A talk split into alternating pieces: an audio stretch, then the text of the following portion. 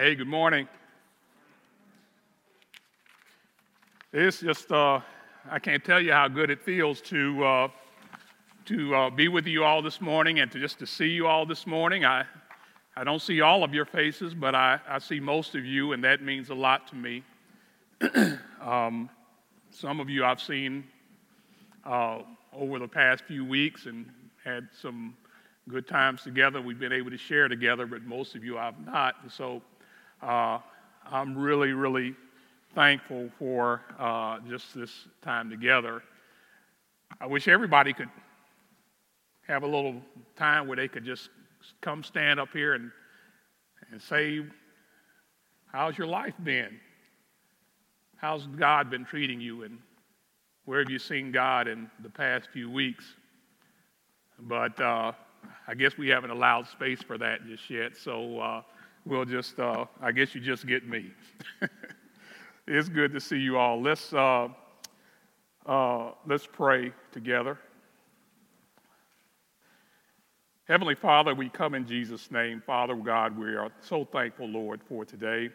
Uh, this time that we have together, Father, indeed is precious to us. And we're so thankful that you grant us this time, these times like this, just to be together as brothers and sisters in Christ, where we get to come into your presence and you get to meet us here and, and just uh, work in us and move us, Father, and encourage us. So we're really thankful, God. Just pray, dear Lord, that uh, the things that we have to say this morning would encourage and lift us up, would build us up in some way, Father. I'm so insufficient, Father, to, to, to tell your story, to express your words. But Father God, we just pray, Lord God, that you would work today and that uh, we would be lifted up, Father, in you. We thank you, Father. It's in the name of Jesus we pray. Amen. I'm going to ask y'all to do something for me this morning. Uh, a little unusual. Everybody stand, and I want you to read the uh, passage with me today. Uh, it's going to be Psalms 133. I'm not going to be here a long time, so don't worry. I'm, it won't take me long to say the few things that I have to say. Uh, let's read this passage together uh, the psalmist said, Behold, how good and pleasant it is when brothers dwell in unity. It is like the precious oil on the head, running down on the beard, on the beard of Aaron, running down on the collar of his robes. It is like the dew of Hermon, which falls on the mountains of Zion. For the, there the Lord has commanded the blessing, life forevermore. You may be seated, and thank you for sharing in the reading of the word this morning. From Psalms 120 to 134, there are 15 Psalms with the subheading or subtitle, uh, A Song of, Us, of Ascents, or maybe in some translation it might say something like A Song of Degrees. It's commonly believed that these Psalms, these passages, were songs or hymns that were sang by groups of Jews as they made their pilgrimage to Jerusalem to celebrate Passover or one of the other annual feasts. As they went up or as they ascended Mount Zion to the holy city, they may have sang or perhaps chanted or just recited these particular psalms. Now, perhaps one of the most quoted among this group is Psalms 133, the one that we read this morning, which is ascribed to David. And David proclaims how good and how pleasant it is when brothers, or we might add, when brothers and sisters, or we might even say, when the people of God dwell in unity. In other words, when God's people are together, and when there is harmony, and when there is unity, and when there is singleness of heart, when we come together to worship Him, to lift up our Lord and our God, when we come together to meet the Lord, and there's worship, and there's praise, and there's lifting up of Him, it is a wonderful thing. I want just for a moment to give you a glimpse into one of our elders' meetings, if I might do that. Bruce isn't here, so he can't say anything about it. and Terry, you'll just have to bear with me for just a moment. I know that sometimes our wives and maybe even some of you might wonder, you know, what do those guys do in that room for three hours every week? And I want to just share this particular ep- episode. It was back in June, of course, that we enjoyed uh, five Sundays where we were able to assemble outside after not meeting for uh, some three months.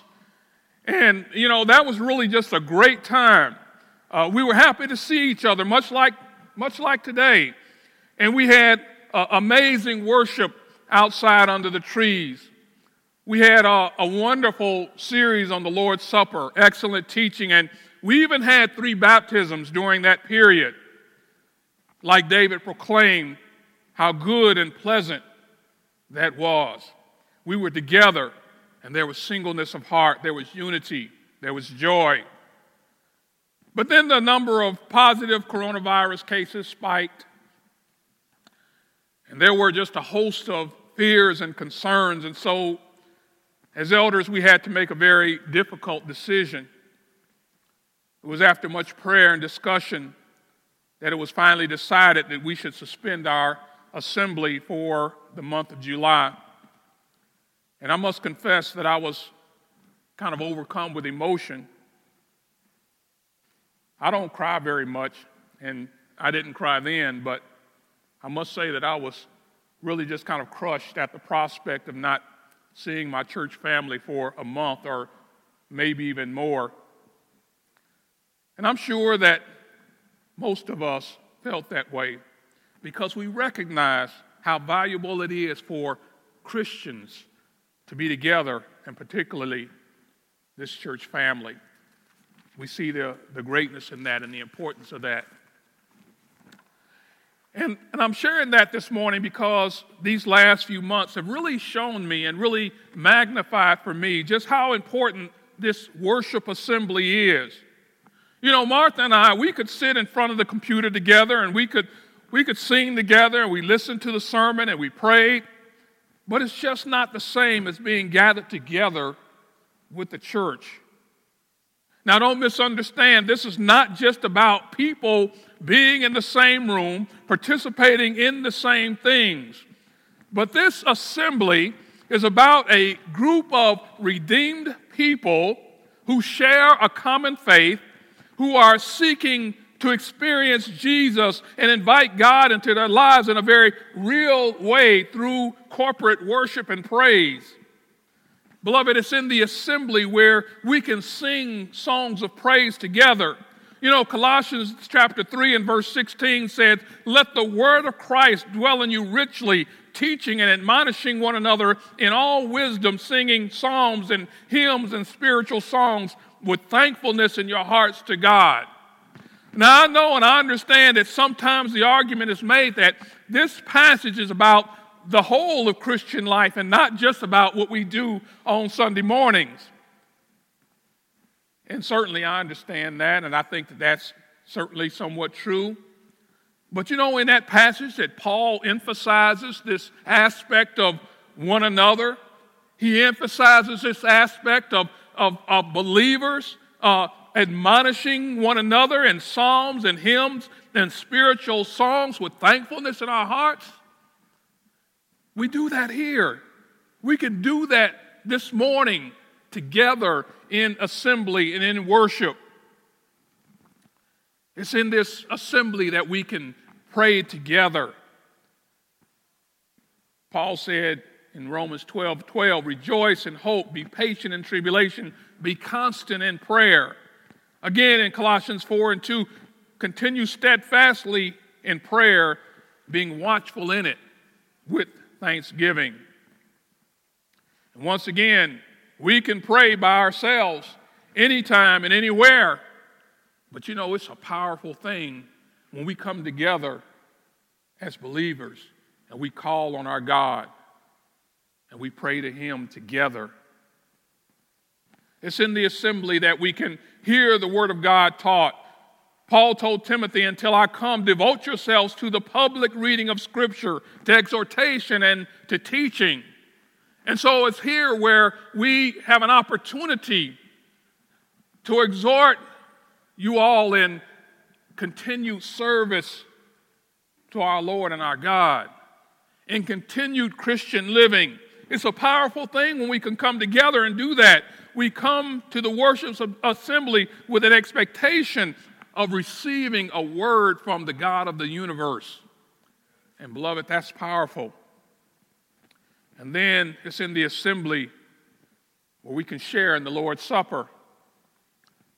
You know, Martha and I took the Lord's Supper together while we were unable to assemble. And once again, I'm sure that many of you also communed with your family and perhaps friends and others. But the reality is that the Lord's Supper is meant to be shared in the assembly of the church. That's where it's meant to be shared, and that was the uh, uh, uh, purpose and design of it.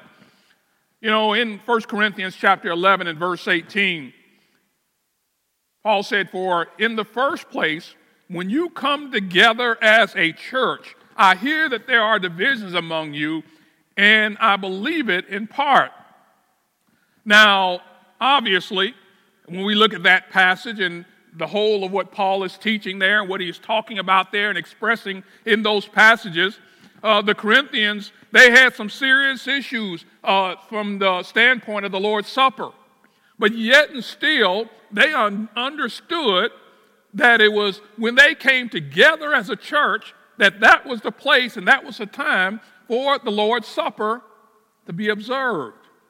And beloved, for us, this is the time and this is the place where we observe the Lord's Supper. We share the bread and we share the cup in the assembly. And it's then that we declare, as Paul said in 1 Corinthians 10 17, that we who are many are one body, for we all partake of the one bread. So, beloved, this morning, that's an expression of our assembly. It's an expression of our shared faith, and it's an expression of our oneness in Jesus Christ. Beloved, the worship assembly is important. And I would even say that it is critical to the life of a church. And that's why the Jerusalem Church of Acts spent so much time together. And we see that continually through the book of Acts. Uh, Acts chapter 2 and verse 47 is really kind of an overview, if you will, uh, of, the, uh, uh of the life of the early church. Acts chapter 2, beginning in verse 42, the Bible says, And they devoted themselves to the apostles' teaching and the fellowship. That term fellowship uh, has an connotation of sharing and being together to the breaking of bread and the prayers, and awe came upon every soul, and many wonders and signs were being done through the apostles. And all who believed were together and had all things common. Notice they were together. And they had all things in common, and they were selling their possessions and belongings and distributing the proceeds to all as any had need.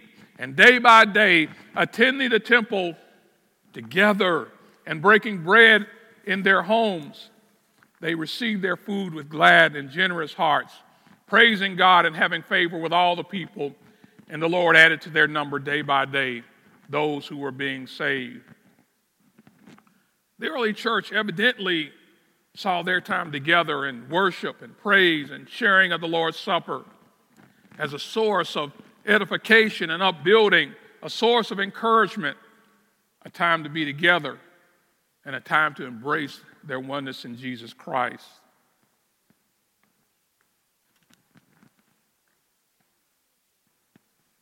Now, it's not uncommon today to hear people today, and sometimes many Christians even say things like, I don't need to go to church to know the Lord, or I don't need to go to church to, to worship God. I can do that by myself. I can do that at home. Going to church doesn't make you a Christian, nor does it make you a good person. And all of these sayings might have some measure of truth in them, but the fact is that Jesus prayed that we might be together. Jesus said in John 17, 20, 21, I do not ask for these only, talking about his disciples, his immediate disciples, the 12, but also for those who will believe in me through their word, that they may all be one, just as you, Father, are in me, and I in you, that they also may be in us, so that the world may believe that you have sent me. Beloved, I believe that it's in the assembly where we get a glimpse of that oneness, that unity that we all share in Jesus Christ. That oneness, that unity that Jesus prayed that we would all have. Finally, this morning, a passage that's often sorely misquoted and abused, but one I think that is fair for us to consider in this talk this morning. In Hebrews chapter 10, 24 and 25, the Hebrew writer said, And let us consider how to stir one up, stir up one another, excuse me, to love and good works not neglecting to meet together, as is the habit of some, but encouraging one another, and all the more as you see the day drawing near. The Hebrew writer said that we ought to think about, that we ought to consider ways that we might urge one another on to love and to good works. And I wonder sometimes if we often do that, if we think about ways that we can encourage one another and just urge one another on to wholesome Christian living and, and service and mission and prayer and praise. But the writer says that we ought to think about that. We ought to consider that. But then, with all of that, he says, don't neglect to get together. Don't neglect the assembling of ourselves together. We need to do that. Now, as I close this morning, I want you to understand that this is not just some social event when we come together for worship. That's not what this is about. And I know that for some of us, for many of us, we've been isolated and we haven't been around a lot of people and we haven't had an opportunity to, to, to talk to different ones and, and just, just get together and do different things. But that's not what this is about. This is not just a social event. There's a social aspect, certainly, but it's not just a social event because, you know, there are a lot of people that come together for social events. I can remember growing up that uh, there was a, a neighborhood club and I think it was like once a quarter that folks in the neighborhood would get together. And, you know, that was a social event. It was just to declare that, okay, we all live in the same neighborhood and let's get together, let's get to know each other a little better. And that's good. And there's a social aspect to this assembly. But that's not just what it is. This is not just a, a place of show for entertainment. That's not what this is about. It's not just so we can go and hear good singing. It's not about what's going on on the stage. That's not what this is about. But it's here in this assembly where we come together to welcome the very King of the universe into our presence through our corporate worship and praise. And beloved, that's a wonderful thing. This is something that we do together. I'm the one on the stage, but I'm not the show. The praise team might be on the stage, but they're not the show. We come together to lift up and invite God and Jesus Christ into our very presence through worship and praise, where we honor and we adore Him. And beloved, that's special. That's special. And that's why we need the assembly. And so, once again, this morning, David said, Behold, how good and pleasant it is when brothers and sisters dwell in unity. It is like the precious oil on the head running down on the beard, on the beard of Aaron, running down on the collar of his robes. It is like the dew of Hermon, which falls on the mountains of Zion. For there the Lord has commanded the blessing, life forevermore. Beloved, I've missed this. I've missed it because it's special. It's special. God bless you and keep you is our prayer this morning. At this time, we're going to invite the praise team to come back up and finish off our service this morning. Thank you so much.